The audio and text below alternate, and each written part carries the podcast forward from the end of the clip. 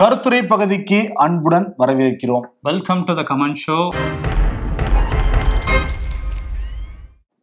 comment show வந்து ஞாயிற்றுக்கிழமை evening தான் பப்ளிஷ் ஆகும். ஆனால் இந்த ஷோ நாங்கள் ரெக்கார்ட் பண்ணுறது முன்னாடியே ரெக்கார்ட் பண்ணிட்டோம். இன்னைக்கு ஞாயிற்றுக்கிழமை நிறைய முக்கியமான நிகழ்வுகள்லாம் வந்து நடக்கும். அதை பற்றி பேசாமல் ஒரு கமெண்ட் ஷோ பண்ணால் நல்லா இருக்காது. அதனால் டீட்டெயிலாக வந்து அடுத்த நாள் பேசிடலாம். சரி ஓகே முக்கியமாக இந்த செங்கோல். அதை அன்னைக்கு பேச ஆரம்பிச்ச அன்னைக்கே வந்து நிறைய வியூவர்ஸ் வந்து நீங்கள் சரியான தகவல்களை நீங்கள் சொல்லணும். அது சோழர்கள் பயன்படுத்திய செங்கோல் அல்ல அதை நீ வந்து குறிப்பிடணும் அப்படின்னு சொல்லியிருந்தாங்க. அது தண்ணி இந்த செங்கோலுடைய வரலாறு என்ன? சுதந்திரம் அடைஞ்சப்ப அந்த செங்கோல் யார் கையிலேருந்து யார் கைக்கு மாறினது அப்படின்லாம் வந்து கேட்டிருந்தாங்க. அதை டீட்டெயிலாகவே வந்து பேசிடலாம். முக்கியமாக என்னன்னா இப்போ வந்து மோடி கிட்ட கொடுக்க போற அந்த செங்கோல் வந்து இன்னைக்கு கொடுத்துருப்பாங்கல்ல? கொடுத்த அந்த செங்கோல் வந்து சோழர்கள் பயன்படுத்திய செங்கோல் அல்ல. அதனால நம்ம வந்து தெளிவுபடுத்திடலாம். சரி அந்த வரலாற்று நிகழ்வுகளை பத்தி நம்ம வந்து பார்க்கலாம். எல்லாருக்கும் இந்தியாவுக்கு எப்போ சுதந்திரம் அடைச்சதுன்னா கண்ண மூடிட்டு எல்லாருமே நம்ம வந்து சொல்லுவோம். ஆயிரத்தி தொள்ளாயிரத்தி நாற்பத்தி ஏழு ஆகஸ்ட் பதினஞ்சு. அந்த நள்ளிரவில் என்ன நடந்ததுன்னா அதுக்கு முன்னாடியே நாங்கள் சுதந்திரம் கொடுக்க போறோம். மவுண்ட் பேட்டன் பிரபு ஆங்கிலேயர்களுடைய கடைசி வைஸ்ராய் மவுண்ட் பேட்டன் பிரபு தான். அவர் வந்து நேரு ஜவஹர்லால் நேருகிட்ட கேட்குறாரு உங்ககிட்ட நாங்கள் ஆட்சி மாற்றத்தை கொடுக்குறோம். நீங்களும் ஆட்சி பண்ணிக்கோங்க. நாங்கள் இங்கேருந்து கிளம்புறோம். அது குறியீடா பண்ணணும்ல ஏதோ ஒன்று மாற்றிக்கணும்ல நம்ம. என்ன மாற்றிக்கலாம் என்ன நாங்கள் பண்ணணும் நீங்களே சொல்லுங்க அதை நாங்கள் பண்ண தயாராக இருக்கோம்னு கேட்ட உடனே ஜவஹர்லால் நேரு என்ன பண்ணுறாருன்னா ராஜாஜி கூப்பிட்டு ஆலோசனை கேட்கிறாரு ராஜாஜி என்ன சொல்றாருன்னா சோழர்கள் வந்து ஆட்சி மாற்றத்துக்கு புனிதமான செங்கோல் தான் வந்து பயன்படுத்துவாங்க. அதே ஒரு குறியீடா வச்சு நம்ம வந்து ஆட்சி மாற்றத்தை இங்க நிகழ்த்திக்கலாம் அப்படின்னு சொல்றாங்க.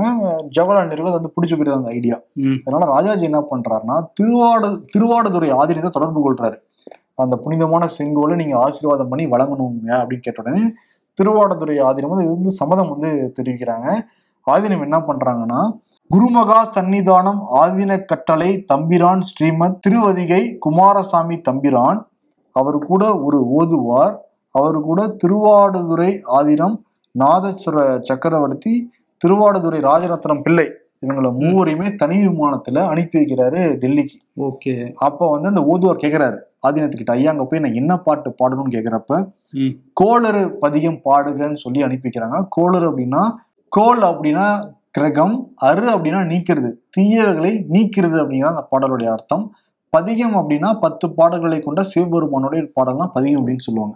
அந்த பாடல்லாம் வந்து புதுடெல்லியில் பாடுறாரு ஓதுவார் அந்த செங்கோலை வச்சு புனிதமான நீர்ல வந்து சுத்தப்படுத்தி அதுக்கு பிறகு இந்த திருஞான சம்மதர் எழுதிய அந்த பாடலை வந்து அங்கே பாடி அந்த செங்கோல் வந்து மவுண்ட் பேட்டன் ஒப்படைக்கிறாங்க.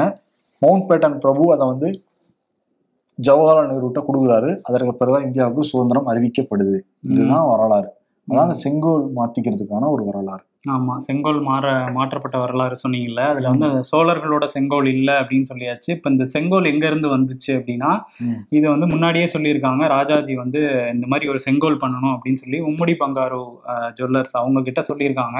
அவங்க பண்ணதுதான் அந்த செங்கோல் அந்த செங்கோல் வந்து ஐந்து அடி உயரம் அப்படின்னு சொல்றாங்க அந்த காலத்துல வந்து கிட்டத்தட்ட பதினைந்தாயிரம் ரூபாய் மதிப்புல பண்ணப்பட்டதான் நூறுல இருந்து நூத்தி பத்து சவரன் தங்கங்களை வச்சு அதை பண்ணியிருக்கதா சொல்றாங்க ம். அந்த செங்கோல் வந்து நேரு கையில கொடுத்தாங்கல்ல அதுக்கப்புறம் சில வருடங்கள் கழிச்சு நேருவுக்கு வந்த கிஃப்ட்ஸ் அப்படின்னு சொல்லிட்டு அலகாபாத்ல மியூசியம்ல வச்சிருந்திருக்காங்க. அதுல கிஃப்ட்ல இது ஒண்ணா வச்சுட்டு என்ன போட்டிருந்திருக்காங்க அப்படின்னா நேரு பயன்படுத்திய அந்த கோல்டன் வாக்கிங் ஸ்டிக் இது அப்படின்னு சொல்லி போட்டிருக்காங்க.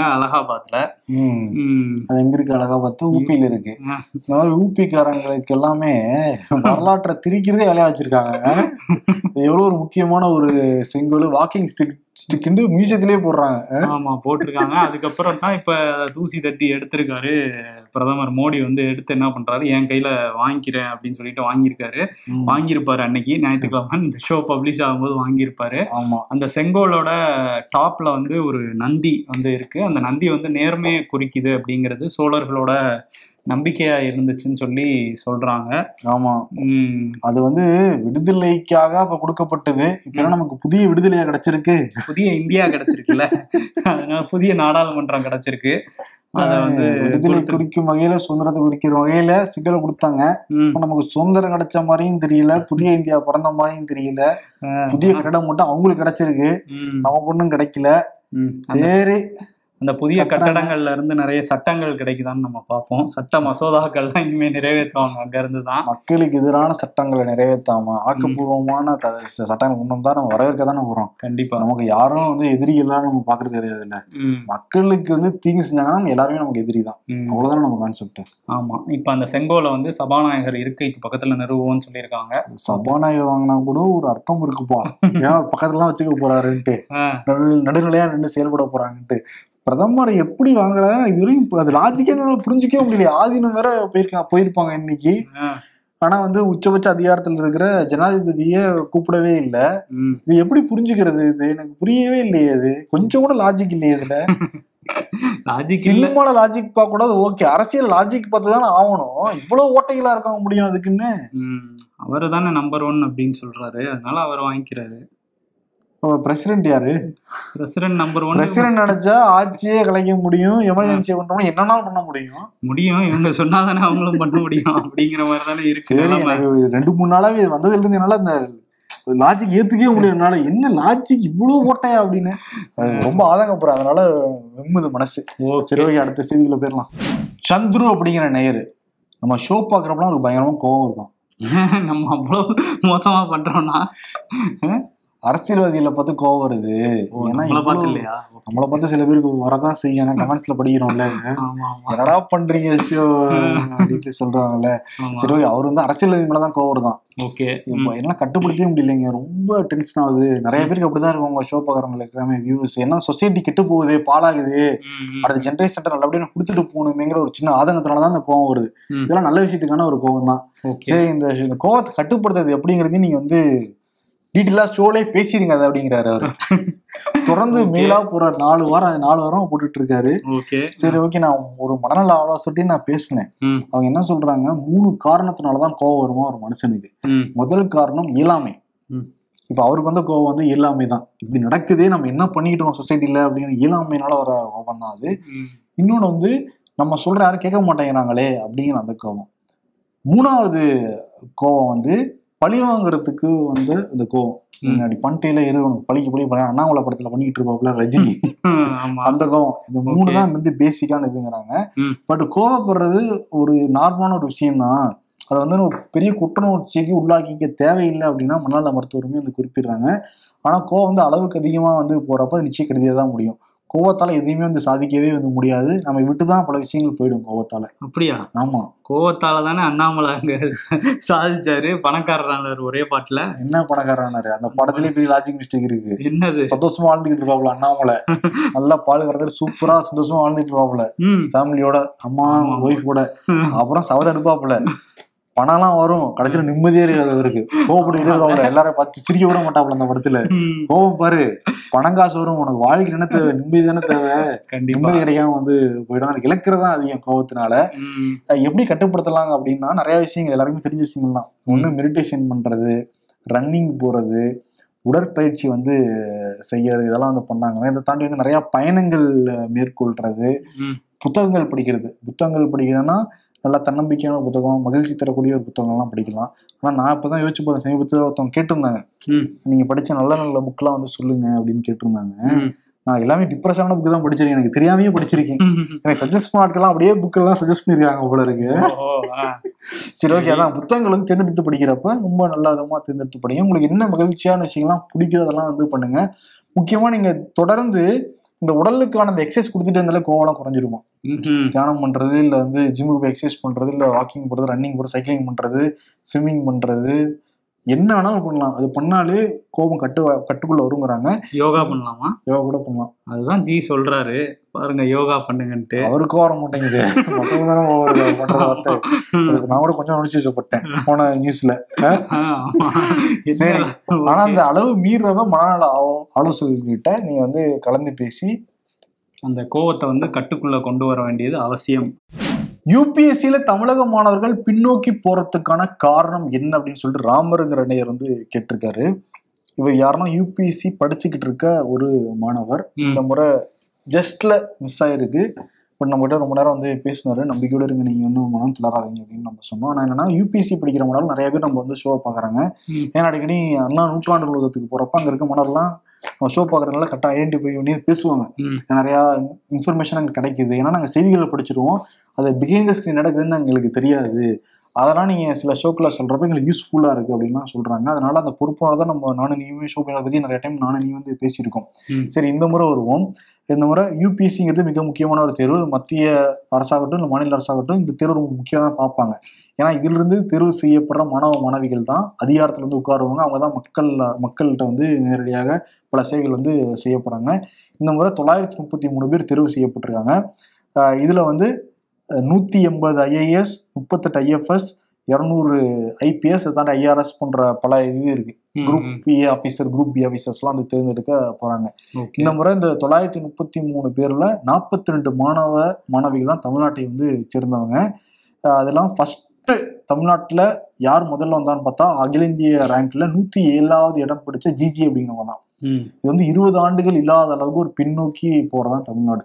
ஏன்னா இதுக்கு முன்னாடி வரைக்கும் முன்னோக்கி தான் நம்ம இருந்திருக்கோம். டாப் டென் டாப் டுவெண்ட்டிலாம் வந்திருக்கும். ம் ம் பட் இருபது ஆண்டுகள்ல இந்த மாதிரி இவ்வளவு தூரம் பின்னோக்கியே போனது கிடையாது. ஓகே. அப்படிங்கிறாங்க. பட் அந்த மாணவி ஜிஜி அப்படிங்கிற மாணவி வந்து 22 வயசு தான் ஆகுது அவங்களுக்கு. முதல் அட்டம்ப்ட்லயே வந்து கிளியர் பண்ணிருக்காங்க அவங்க. பெரிய சாதனை தான். சரி இந்த மெயின் மேட்ரு வருவோம். ஏன் வந்து இவ்வளவு தூரம் பின்னோக்கி வந்து போய்கிட்டு இருக்காங்க அப்படின்னா இங்க எல்லாருமே நல்ல எஜுகேஷன் கிடைக்குது. இன்னொன்னு கேம்பஸ்லயே நல்லா செலக்ட் ஆகிட்டு போறாங்க நல்ல சேலரி அவங்களுக்கு வருது. ஓகே இன்னொன்னு போதுமான அவேர்னஸ் அவங்க கிட்ட இல்ல இன்னொன்னு பொறுமையும் இல்லை அப்படிங்கறதான அந்த மூணு காரணம் தான் வந்து சொல்றாங்க. இது வந்து நம்ம அந்த மனிதநேய அறக்கட்டளை தலைவர் செய்தி துரைசாமி இருக்கார்ல ஆ. அவங்க அறக்கட்டளையை சேர்ந்தவங்க ஒரு பத்துக்கும் மேற்பட்டவங்க இந்த முறையும் வந்து ஜெயிச்சு போயிருக்காங்க. அவர் இதுதான் குறிப்பிடுறாரு. என்ன சொல்றாரு அவரு? இங்கே கேம்பஸ் இன்டர்வியூல நல்ல சேலரியில செலக்ட் ஆயிடுறாங்க அவங்க. ஐடி. இந்த மாதிரி ஜாப்ஸ்க்குலாம் போயிடுறாங்க. இல்லாட்டி வெளிநாடுகள்ல படிக்க போறாங்க. அங்க போய் இதோட ரொம்ப அதிகமா சம்பாரிச்சு அங்க வந்து செட்டில் ஆயிடலாம் அப்படின்னு நினைக்கிறாங்க. அதனால நல்லா படிக்கக்கூடிய மாணவர்கள் திறமையான மாணவர்கள் யாருமே யூபிஎஸ்சிக்கு ஃபோக்கஸ் பண்றதே இல்லை அப்படிங்கிறாங்க. இன்னொரு பாயிண்ட் என்னன்னா விழிப்புணர்வு இல்லை. எட்டாம் வகுப்புல இருந்தே அதை ஆரம்பிச்சா மட்டும்தான் ஓரளவுக்கு பேஸ்லாம் நல்லா ஸ்ட்ராங்கா போட்டு வந்து ரெண்டு மூணு அட்டம்லேயே ஷோரா சிக்ஸர் அடிச்சுட்டு போயிடலாம். ஓகே ஆனா அவன் காலேஜ் எல்லாம் படிச்சு முடிச்சுட்டு வர்றப்பயே முதல் அட்டம் ரெண்டாவது அட்டம்ப்ட்ல இருந்து கிளியர் பண்ண முடியாது. அதனால சோர்ந்து போயிடுறாங்க வேற வேலைக்கு வந்து டக்குன்னு வந்து போயிடுறாங்க அந்த விழிப்புணர்வு தேவை நிறைய சம்பளம் கிடைக்குது. அதனால தான் மாணவர்கள் ஃபோக்கஸ் பண்ண மாட்டேங்கிறாங்க. அதனால தான் நம்ம பின்னோக்கி போறோங்கிறத அவர் வந்து சொல்றாரு. ம். ஆனா அதுக்கு பொறுமை தேவை. என்னன்னா இந்த முதல் மூன்று இடங்கள் பிடிச்சாங்கல்ல இந்த டைம் ஃபர்ஸ்ட் அவங்க இதுக்கு முன்னாடி எல்லாம் பின்னோக்கி இருந்த மாணவ மாணவிகள் தான் அவங்க தொடர்ந்து எழுதி எழுதி அடிச்சு வந்து இப்ப வந்திருக்காங்க. அதனால முடியும். மனம் மட்டும் தளர விடாதீங்க. யூபிஎஸ்சி பத்தி பேசிட்டு இருக்கப்ப டுவெல்த் ஸ்டாண்டர்ட் எக்ஸாம் வந்தப்போ ஒரு பையன் சஞ்சய் அப்படிங்கிற மாணவர். அதுக்கு அடுத்த நாள் அலுவலம் வந்தாரு. உன்னை நீ வந்து பார்த்தாரு. நிறைய ட்ரீம்ஸ் எல்லாம் வந்து பகிர்ந்துக்கிட்டாரு. பகிர்ந்துக்கிட்டு ட்ரீம் வந்து அச்சீவ் பண்றதுக்கு என்ன பண்ணணும்? நிறைய டிப்ஸ் எல்லாம் அவங்களால சொல்ல முடியுமா. அப்படிலாம் வந்து கேட்டிருந்தாரு. பட் நம்மளே அதை சாதிக்கலன்னு வச்சுக்க தெரியும். லட்சியத்தை நோக்கி எப்படி போறது அப்படின்னு கேட்டாரு. ஆமா நிறைய. ட்ரீம்ஸ் அவர் கேட்கறப்பெல்லாம் ரொம்ப ஆனந்தமா இருந்துச்சு. சூப்பர் பண்ணி நிச்சயம் நல்லா வருவ அப்படின்னு தட்டிலாம் கொடுத்துட்டு இருந்தோம். பட் நிறைய பேருக்கு இதை பகிர்ந்துக்கணும்னு தோணுது. ஏன்னா யூபிஎஸ்சி மாணவர்கள் வந்து ரிசல்ட்ல சோர்வான உடனே நமக்கே ஒரு மாதிரி கஷ்டமாயிடுச்சு. கொல்லப்படாதப்பா நல்லா வந்துருவாப்பா அப்படின்னு. எனக்கு சிவகார்த்தியனுடைய பேட்டி ஒரு டைம் எடுத்தேன். ஓகே. ஆனந்த வீடுல ரெண்டாயிரத்தி பதினேழாம் ஆண்டு வந்து யாரோ டு ஹீரோ அப்படின்னு தொடர் எழுதிக்கிட்டு இருந்தேன். இதுல விஜய் சேதுபதி சிவகார்த்திகேயன் யோகி பாபு. நிறைய பல்வேறு துறையை சேர்ந்தவங்க எல்லாம் வந்து பேட்டி எடுத்து அதுல நான் வந்து எழுதியிருக்கேன். ஓகே. அப்ப சிவகார்த்திகிட்ட கேட்டப்ப அந்த ஒரு நாள் ஏதோ ஒரு நாள்ல முக்கியமான முடிவு எடுத்திருப்பீங்க. உங்க வாழ்க்கையை மாத்திருக்கும்ல. அந்த ஒரு நாள் எந்த நாள் அப்படின்னு நான் கேட்டப்ப சிவகார்த்தின்னு சொன்னது எனக்கு இன்னுமே வந்து நல்லா என் மனசுல வந்து பதிஞ்சிருக்கு. அந்த லாங் டேர்ம் கோலை பத்தியும் ரெண்டு விஷயம் நிறைய விஷயம் பேசினார் அன்னைக்கு. ஓகே. இல்ல, இந்த போயஸ் கார்டன்ல அவருடைய அலுவலகம் இருந்தது ஃபுல்லா ஒயிட் அண்ட் ஒயிட்ல இருந்தது. செம்மையா இருந்துச்சு அவர் அலுவலகம் ரொம்ப வந்து ஃப்ரெண்ட்லியா வந்து பேசினாரு. ஓகே. என்ன அந்த ஒரு நாள்னா முதல் கேள்வி ஆரம்பிச்சவங்க வாழ்க்கையை வந்து ட்விஸ்ட் பண்ணிருக்கோம்ல ஒரு இடத்த உங்க வாழ்க்கையை மாத்தி போட்டிருக்கீங்க. அந்த ஒரு நாள் எந்த நாள்னு கொஞ்சம் யோசிச்சுட்டு பதில் சொன்னாரு. எம்பிஏ படிச்சு படிப்பு படிச்சுக்கிட்டு இருந்தப்ப வந்து விஜய் டிவில அதை ஷோ பண்ணார். மிமிக்ரி எல்லாம் பண்ணி. கலக்க போகுது யாரு? அதெல்லாம் வந்து பண்ணாரு. அதை பண்ணி முடிச்ச உடனே எம்பிஏ படிச்சு முடிச்ச உடனே ஒரு வேலையும் கிடைக்குது. ஐடில நல்ல சேலையில ஜாபும் கிடைக்குது. விஜய் டிவில விஜே பண்ணவும் கூப்பிடுறாங்க. இவருக்கு என்ன பண்றதுன்னு தெரியலையா? அவங்க அம்மாட்ட கேக்குறாங்க. அவங்க அம்மா வந்து எதுக்குப்பா டிவி எல்லாம்? நீ பேசாம உனக்கு வேலை கிடைச்சிச்சுல அங்கேயே போங்கன்னு விஜய் சி- சிவகார்த்தியனோட அம்மா வந்து சொல்றாங்க. பட் சிவகார்த்தியனுக்கு ஒரு முடிவெடுக்க முடியாத ஒரு சூழ்நிலை. அவர் என்ன பண்றாரு? மெரினா பீச்ல போய் உட்காராராம் மெரினா பீச்ல போய் உட்காந்து ஓகே என்ன பண்றது என்ன பண்றதுன்னு சொல்லிட்டு சொல்லிட்டு முடிவெடுக்கிறாரு.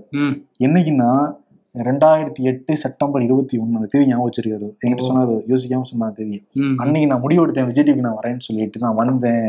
இங்க வந்துட்டு அப்படியே கேம்பர் கேம்பரிங் மட்டும் பண்ணிட்டு அப்படியே விஜய் பண்ணிட்டு இம்பீரியம் பண்ணிட்டு நான் போகல. எனக்கு லாங் டேர்ம் கோல் ஒன்று செட் செட் பண்ணிக்கிட்டேன். அந்த லாங் டேர்ம் கோல் அச்சீவ் பண்றதுக்கு ஷார்ட் டேர்ம் கோல் செட் பண்ணிக்கிட்டேன் நான். ஒரு ஹீரோ ஆகணும்னா நல்லா டான்ஸ் ஆடணும் டான்ஸ் கத்துக்கணும். ஹீரோனா நல்லா ஃபைட் பண்ணணும் ஃபைட் கத்துக்கணும். ம், ம். நல்லா நடிக்கணும் நடிப்பு கத்துக்கிறது. அப்போ லாங் டேர்மா ஒரு ஃபோக்கஸ் பண்ணி அதுக்கு பல்வேறு திறமைகள் வேணும்னா அந்த திறமைகளை ஷார்ட் டேர்ம்ல மெல்ல மெல்ல மெல்ல கத்துக்கிட்டு அப்படியே லாங் டேர்ம் கூட அச்சீவ் பண்றாங்க ம், அதனால லாங் டேர்ம் மட்டும் வச்சுக்கிட்டு நம்ம ஓடிக்கிட்டு இருந்தோம்னா எதை நோக்கி போறோம்னு தெரியவே தெரியாது. அதுக்கு என்ன தகுதி தகுதிகள் வந்து தேவையோ அதை நம்ம வந்து சிறுக சிறுக சிறுக சேர்த்துக்கிட்டு அடிச்சோம்னா நிச்சயம் வந்து லாங் டேர்மா நிச்சயம் வந்து ஜெயிச்சிடலாம். பட் ஒரே விஷயத்த நான் ரொம்ப நம்புறேன் சின்ன வயசுல இருந்து. ம், நம்ம அந்த இயற்கை என்ன கேட்குறோமோ இயற்கை நிச்சயம் நம்ம கிட்ட கொடுத்துருவோம் அதை. நம் நான் நிஜமா நம்புறது தான் ஓகே இப்ப என்ன கேட்டிருக்கீங்க? ஆனா நிறைய கேட்டுட்டு தான் இயற்கிட்ட எனக்கு கொடுத்துட்டு தான் இருக்கு இயற்கை ஓகே ஓகே அதை நான் மனசார நம்புறேன். ஆமா. பிரபஞ்சத்தை நம்புறேன். நீங்க சொன்ன மாதிரி அந்த சிவகார்த்திகேயன் சொன்னார்ல இப்ப அந்த இடத்துக்கு வந்து நிக்கிறாரு. அவர் அந்த ரெண்டாயிரத்தி எட்டுல எடுத்த முடிவு தான் இன்னைக்கு இவரை அந்த இடத்துல கொண்டு வந்து விட்டுருக்கு. ஆமா ஆமா இதுதான் லட்சியத்தை நோக்கி நம்ம எது தேவையோ அதை கத்துக்கிட்டே இருக்கணும். நிறைய சொல்லியிருந்தாரு அன்னைக்கு. டக்குன்னு எனக்கு எனக்கு இது வரைக்கும் ரெண்டாயிரத்தி எட்டு. சாரி அந்த பீரியட் எடுத்தப்ப ரெண்டாயிரத்தி பதினேழு இப்ப எத்தனை வருஷம் ஆச்சு? ரெண்டாயிரத்தி பதினேழு. வருஷம் ஆச்சு. எனக்கு இன்னும் நல்லா ஞாபகம். அடிக்கடி ஞாபகம் வச்சுப்பேன் அதை. நல்ல ஒரு ஃபார்முலா மாதிரி இருக்கு சூத்திரம் மாதிரி இருக்குல்ல. ஆமா. ஜெயிக்கிறதுக்கான லட்சியம்னா என்ன பண்ண நல்லா ஹார்ட் ஒர்க் பண்ணுவோம் அப்படின்னு சொல்லுவாங்கல்ல. ம், பட் இது ப்ராப்பர் வே மாதிரி எனக்கு இதுதான் தெரிஞ்சுது. ஓகே அப்ப கூடிய சீக்கிரத்துல நீங்களும் அந்த லட்சியத்தை நோக்கி போவீங்க. டான்ஸ் ஃபைட்லாம் கத்துக்கிறீங்களா? நீங்க Hero. கலாய்க்கிறதுலயே இருக்கு பாத்தியா? ஒரு லட்சியத்தை பத்தி இப்படி பேசிக்கிட்டு இருக்கப்ப கலாய்க்கல அம்முன்னு தலையில தட்டி உட்காரு, உட்காரு. ஹீரோ ஆகணும்ன்றது என்னோட ஆசை. உன் ஆசையா இருக்கலாம். எனக்கு அந்த ஆசை இல்லையே. சரி உனக்கு அந்த ஆசை இல்லைன்னு தெரியும். சரி ஓகே குமரேசன் அப்படிங்கிற நேர் வந்து இப்ப புது நாடாளுமன்றம் வரப்போகுது. அதாவது இன்னைக்கு வந்திருக்கும். அது திறக்க போறாங்க. அதுக்கு முன்னாடி இந்த பழைய நாடாளுமன்றம் எப்ப கட்டப்பட்டது? அதோட வரலாறை சொல்லுங்க அப்படின்னு கேட்டிருந்தாரு. பழைய நாடாளுமன்றம் வந்து பிரிட்டிஷ் ஆட்சி காலத்துல கட்டப்பட்டது. ஆயிரத்தி தொள்ளாயிரத்தி அந்த பத்துக்கு அப்புறம் வந்து நமக்கு ஒரு ஒரு அட்மினிஸ்ட்ரேட்டிவ் கேபிட்டலை நம்ம உருவாக்கணும் அப்படின்னு சொல்லி பிரிட்டிஷ் ஆட்சியாளர்கள் தேர்ந்தெடுத்த இடம் தான் டெல்லி. அங்க வந்து ஒரு பிரம்மாண்ட கட்டடத்தை வந்து நம்ம கட்டணும். அதுல வந்து நம்ம அந்த நாடாளுமன்ற கூட்டத்தெல்லாம் நடத்தணும் அப்படின்னு சொல்லி அவங்க முடிவெடுக்கிறாங்க. எட்வர்ட் அண்ட் ஹெர்பர்ட் அப்படிங்கிற ஒரு வடிவமைப்பாளர்களை கூப்பிட்டு அஹ், நீங்க தான் வடிவமைக்கணும் அப்படின்னு சொல்றாங்க. அவங்க கொஞ்சம் டைம் எடுத்து இந்த இப்போ இந்த பழைய நாடாளுமன்றம் இருக்குல்ல அது அவங்க தான் வடிவமைச்சிருக்காங்க. வடிவமைச்சிட்டு அந்த அடிக்கல் நாட்டு விழா வந்து ஆயிரத்தி தொள்ளாயிரத்தி இருபத்தி ஒண்ணுல நடந்திருக்கு. பிரின்ஸ் ஆர்த்தர் அப்படிங்கிறவர் தான் அடிக்கல் நாட்டி அதை தொடங்கி வச்சிருக்காரு. ஆறு வருடங்கள் அந்த கட்டட வேலை நடந்திருக்கு. நடந்து பிரின்ஸ் ஆத்தர் பிரைம் மினிஸ்டர் அப்ப? இங்கிலாந்துல? இல்ல இல்ல. இல்ல அவர் இங்க பிரைம் மினிஸ்டர் தான் அடிக்கலாம் அதனால ஞாபகம் வந்துச்சு. ஆமா ஆனா திறந்து வச்சது viceroy of India Edward Irwin. அவர் வந்து ஆயிரத்தி தொள்ளாயிரத்தி இருபத்தி ஏழுல வந்து திறந்து வச்சிருக்காரு. ஜனவரி பதினெட்டாம் தேதி. திறந்து வச்சதுக்கு அப்புறம் வந்து அதை அவங்க யூஸ் பண்ணியிருக்காங்க ஸ்டேட் ஆஃப் கவுன்சில் அப்படிங்கிற அப்பர் ஹவுஸும் சென்ட்ரல் லெஜிஸ்லேட்டிவ் அசம்பிளி அப்படிங்கிற லோவர் ஹவுஸும் அங்கே தான் நடந்திருக்கு இப்போ நமக்கு அந்த மேலவை கீழவைன்னு இருக்குல்ல நான் மக்களவை ராஜ்யசபா. அப்படின்னு இருக்குல்ல அந்த விஷயம் தான் அங்கேயும் அப்போ பண்ணியிருக்காங்க. அதுக்கப்புறம் வந்து ஆயிரத்தி தொள்ளாயிரத்தி நாற்பத்தேழுல சுதந்திரத்துக்கு அப்புறம் இந்த கட்டடத்தையே நம்மளும் வந்து நாடாளுமன்றத்துக்கு பயன்படுத்தலாம் அப்படின்னு முடிவு பண்றாங்க ம். முடிவு பண்ணி அங்கதான் நடந்துட்டு இருக்கு ஆயிரத்தி தொள்ளாயிரத்தி ஐம்பத்தி ஆறுல வந்து இந்த இடம் பத்தல அப்படின்னு சொல்லி அதுலயே ரெண்டு ஃப்ளோர்லாம் இப்போ கட்டியிருக்காங்க. இவங்க பிளான் பண்ணி டிசைன் பண்ணி கட்டியிருக்காங்க. இந்தியன் கவர்மெண்ட் அப்போ கட்டியிருக்காங்க. அதுதான் வரலாறு. இது வந்து ஆயிரத்தி தொள்ளாயிரத்தி இருபத்தி ஏழுல திறக்கப்பட்டது. இப்போ இன்னும் ஒரு நாலு வருஷம் போயிருந்துச்சுன்னு வச்சுங்க அந்த நூற்றாண்டு கட்டடமா இருக்கும். அது வரையும் அங்க இருந்திருக்கலாம் அப்படின்னு சில பேர் சொல்றாங்க. ஆனா வந்து புதிய நாடாளுமன்றம் வந்து வந்துருச்சு. புதிய இந்தியா. ம். புதிய நாடாளுமன்றம் எல்லாம் வந்துருச்சு. ஆமா ஓகே நிறைய சிறப்பு அம்சங்கள் இன்னைக்கு கால் ஞாயிற்றுக்கிழமை காலையில இருந்து போட ஆரம்பிச்சிருப்பாங்கல்ல? ஆமா. அந்த இதோட கட்டடத்தோட சிறப்பு அம்சங்கள்லாம் போட ஆரம்பிச்சிருப்பாங்க. புதிய நாடாளுமன்றத்தோடத ஓகே தொடக்கம் எப்படி இருக்குன்னு போக போதான் தெரியும். பட் ஆனா இப்ப நம்ம பேசிக்கிட்டு இருக்கோம்ல. ஃபியூச்சர்ல நம்மளுமே இதெல்லாம் நம்மளுமே நாளைய வரலாறு. ஆமா. இப்பதான் அப்ப பேசிட்டு இருந்திருப்பாங்க. நாடாளுமன்ற. ஆயிரத்தி தொள்ளாயிரத்தி இருபத்தி ஆறு இருபத்தி ஏழு அதனால. வந்து அப்ப பேசிட்டு இருந்திருப்பாங்க. ஓகே. ஒரு நாள் நாடாளுமன்றத்துல போய் நம்ம பேசணும். புதிய நாடாளுமன்றத்துக்குள் ஓ உனக்கு ஆமா உனக்கு அந்த ஆசை இருக்குல்ல? இல்ல இல்ல எம்பியா இல்ல. உனக்கு உனக்குதான் வந்து ஆசை அரசியல்வாதி வரணும் ஆசை இருக்குல்ல? அந்த ஆசையெல்லாம் இல்ல. அந்த நாடாளுமன்றத்துக்கு வெளியே நின்று நம்ம ஒரு ஷோ பண்ணணும்னு சொல்லுவாங்க. இல்ல நீங்க தயங்குற நீ லாங் டேர்ம் கோல் வச்சுக்கோ. முதல்ல பி எம்பி வரணும் என்ன பண்ணணும் கட்சியில போய் ஜாயின் பண்ண ஜாயின் பண்ண அஹ், நல்லா வேலை செய்யு சீரியஸ் நல்லா ஓல அதெல்லாம் நம்ம முன்னாடியே. ஆரம்பிச்சிருக்கோம். ஏன்பா அரசியல் வயசுலாம் தேவையில்லப்பா. என்னப்பா நிறைய பேர் ஆனதுக்கு அப்புறம் அரசியல் வந்துட்டு மேலாம் போயிருக்காங்க? சரி. நீங்க? சரி ஓகே இன்றைய நிகழ்ச்சி சிறப்பா இருந்திருக்கும்னு நானும் வரணும் நம்புறோம். இன்னும் நிறைய கேள்விகள் வந்து கேளுங்க. இன்னும் நிறைய கேள்விகள் எடுத்து வச்சுட்டு தான் வந்தோம். பட் ஆனா நேரம்ங்கிறது நம்ம ஷோல ஒரு முக்கியமான ஒரு பார்ட்டு அதனால வரும் வாரங்கள் அதை பத்தி நிச்சயம் நானும் வரணும் வந்து பேசுறோம். ஓகே நன்றி வணக்கம். நன்றி.